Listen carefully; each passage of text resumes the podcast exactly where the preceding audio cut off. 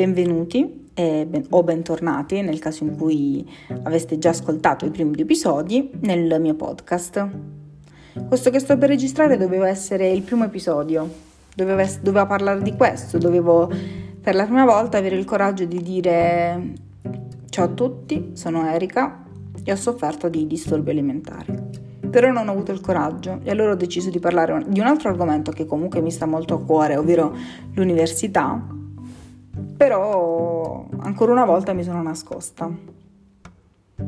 Oggi ho deciso che non mi voglio più nascondere, che sono consapevole del fatto che questo podcast, anzi ho imparato che questi sono episodi, che il podcast è tutto quanto, quindi che questo episodio possa ascoltarlo qualcuno che conosco, ma voglio registrarlo comunque. Tutto è iniziato quando ero alle medie io praticamente facevo durante l'estate le, delle colonie, uh, cioè ovvero dei viaggi di 15 giorni che erano organizzati da delle, dall'azienda dove, papà, dove, lavora papà.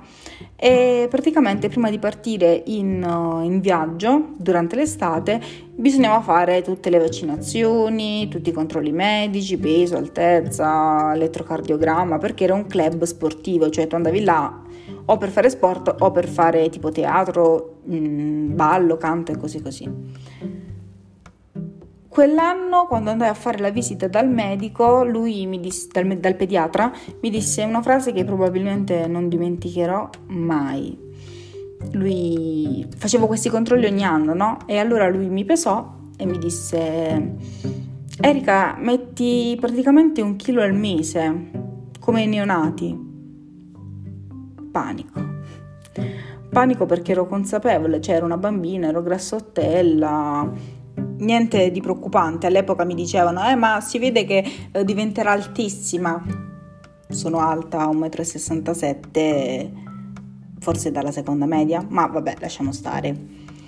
Uscita dal medico... Eh, mi sentivo, mi sentivo, distrutta, mi sentivo distrutta, però infatti quell'anno quando sono partita sono partita con la paura dissi no vabbè ma quando torno mamma mi troverai dimagrita. Perché chiaramente uno va là per fare sport mi aspettavo di perdere, di perdere peso. Con le mie conquiline perché stai in un hotel quindi stavo in stanza con altre due ragazze noi avevamo deciso che la sera avremmo comprato una cavolata a testa cioè oppure a turni e um, l'avremmo mangiata la sera dopo la serata e quindi saremmo state lì a raccontarci cosa avevamo fatto durante il giorno. C'era un piccolo market perché questo hotel, io stavo a Pizzoferrato, una località eh, nell'Abruzzo, e praticamente questo hotel era in cima a una montagna. L'unico supermercato raggiungibile era un market dove ricordo che c'erano un sacco di, di dolci di particolari All'epoca sembrava strano anche trovare gli Oreo nei supermercati o le Skittles, insomma, quindi io intendevo quello con dolci particolari.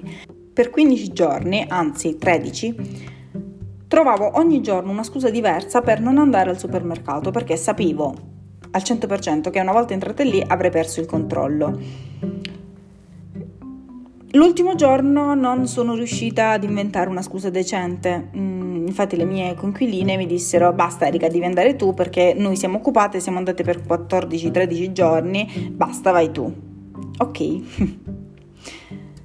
uh, una volta lì dentro io ho perso totalmente il controllo, per 15 giorni io non avevo speso un euro. Credetemi, i soldi che mi aveva dato papà non avevo speso un euro Entrata lì dentro ho speso la bellezza di 50 euro tra dolci, patatine, bevande e così così. Sapevo che comunque avrei mangiato insieme alle mie conquiline, quindi ero contenta perché avrei passato una serata diversa.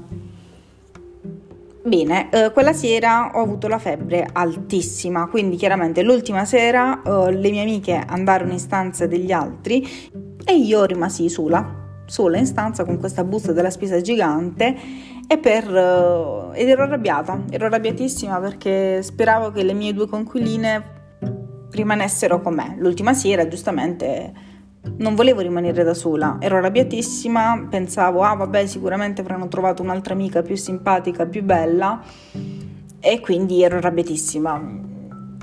Sfogai questo nervosismo su quella busta della spesa prima il primo pacco di patatine, una volta che uh, il barattolo era vuoto perché erano le Pringles, il tubo era vuoto, ho aperto il secondo, poi il terzo, poi i marshmallow, poi le ciambelline con lo zucchero. Vabbè, nel giro di 10 minuti, forse anche meno, ero riuscito a finire tutto quello che era presente in quella busta.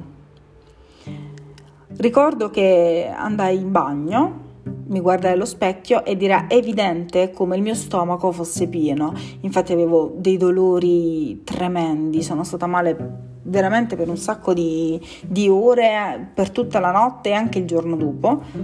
Era evidente, cioè mi mettevo di profilo nonostante avessi una grande quantità di grasso addominale, era, cioè sembrava avessi un cocomero nel, nello stomaco mi guardavo allo specchio e mi facevo schifo, dicevo Erika ma che cosa hai fatto? Ma che cosa hai fatto? Ma ti rendi conto? Avevo paura di tornare a casa e dire mamma ho speso 50 euro in cibo e l'ho mangiato tutto io. Ero spaventatissima da questa cosa, iniziai a sentirmi terribilmente in colpa e me ne andai nel panico. Dovevo giustificare no? La, il fatto di aver speso 50 euro, ma non volevo assolutamente dire che eh, li avessi spesi in cibo. Per fortuna avevo stretto un legame molto forte con un animatore che mi regalò la sua felpa quella degli animatori con la firma perché, perché avevamo stabilito un legame molto forte, quindi mh, decise di regalarmela e allora dissi a mamma che quei soldi li avevo utilizzati per comprarmi, per comprarmi la felpa. Non so perché mi vergognassi di aver mangiato così tanto, in realtà i miei genitori non è che mi, mi, mi abbiano mai detto uh, non mangiare tanto oppure stai attenta alla linea, perché per loro tutto quel grasso sarebbe magicamente diventato altezza. Vabbè, comunque mia madre non, non ho mai avuto questo tipo di rapporto, cioè i miei genitori non mi hanno mai giudicato per il mio peso, assolutamente, era una cosa mia che proprio mi vergognavo tremendamente di quello, di quello, che, avevo, di quello che avevo fatto da questo, da questo episodio è partito un percorso che è durato tanti anni, anzi più che percorso lo definisco un incubo, un incubo che è durato tanti anni, tanti anni in cui arrivai persino a rubare i soldi ai miei genitori per spenderli in cibo e mangiarlo di nascosto, ma questo è successo qualche mese dopo, qualche anno dopo, quindi magari andiamo in ordine cronologico. Tornai dal, da questo viaggio e mia madre ricordo perfettamente la faccia che fece.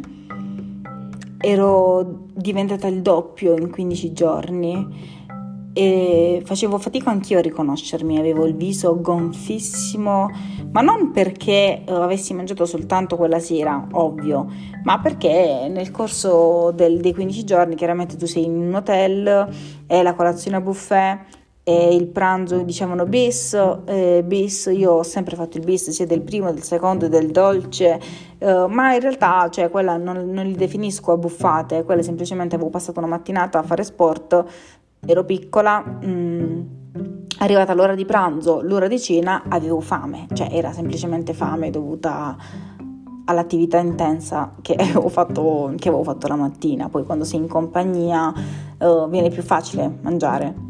Quindi, mh, mm, cioè in realtà avevo mangiato sì di più, ma non fino a sentirmi in colpa o fino a sentirmi schifata dal mio riflesso nello specchio, perché essenzialmente provavo questo, mi guardavo allo specchio e dicevo Mamma mia Erika, come cavolo ti sei ridotta?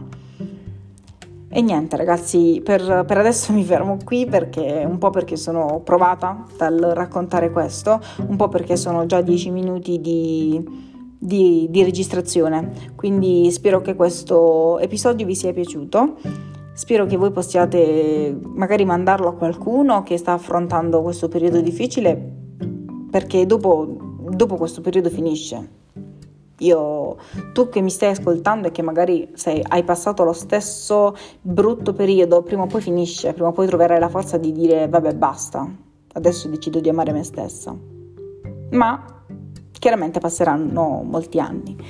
Chiudo questo episodio dicendovi di eh, lasciarmi magari un commento storie, lasciatemi un messaggio, fatemi sapere cosa ne pensate, se eh, avete passato la stessa cosa o se mh, mm, conoscete qualcuno che ha passato un periodo così difficile.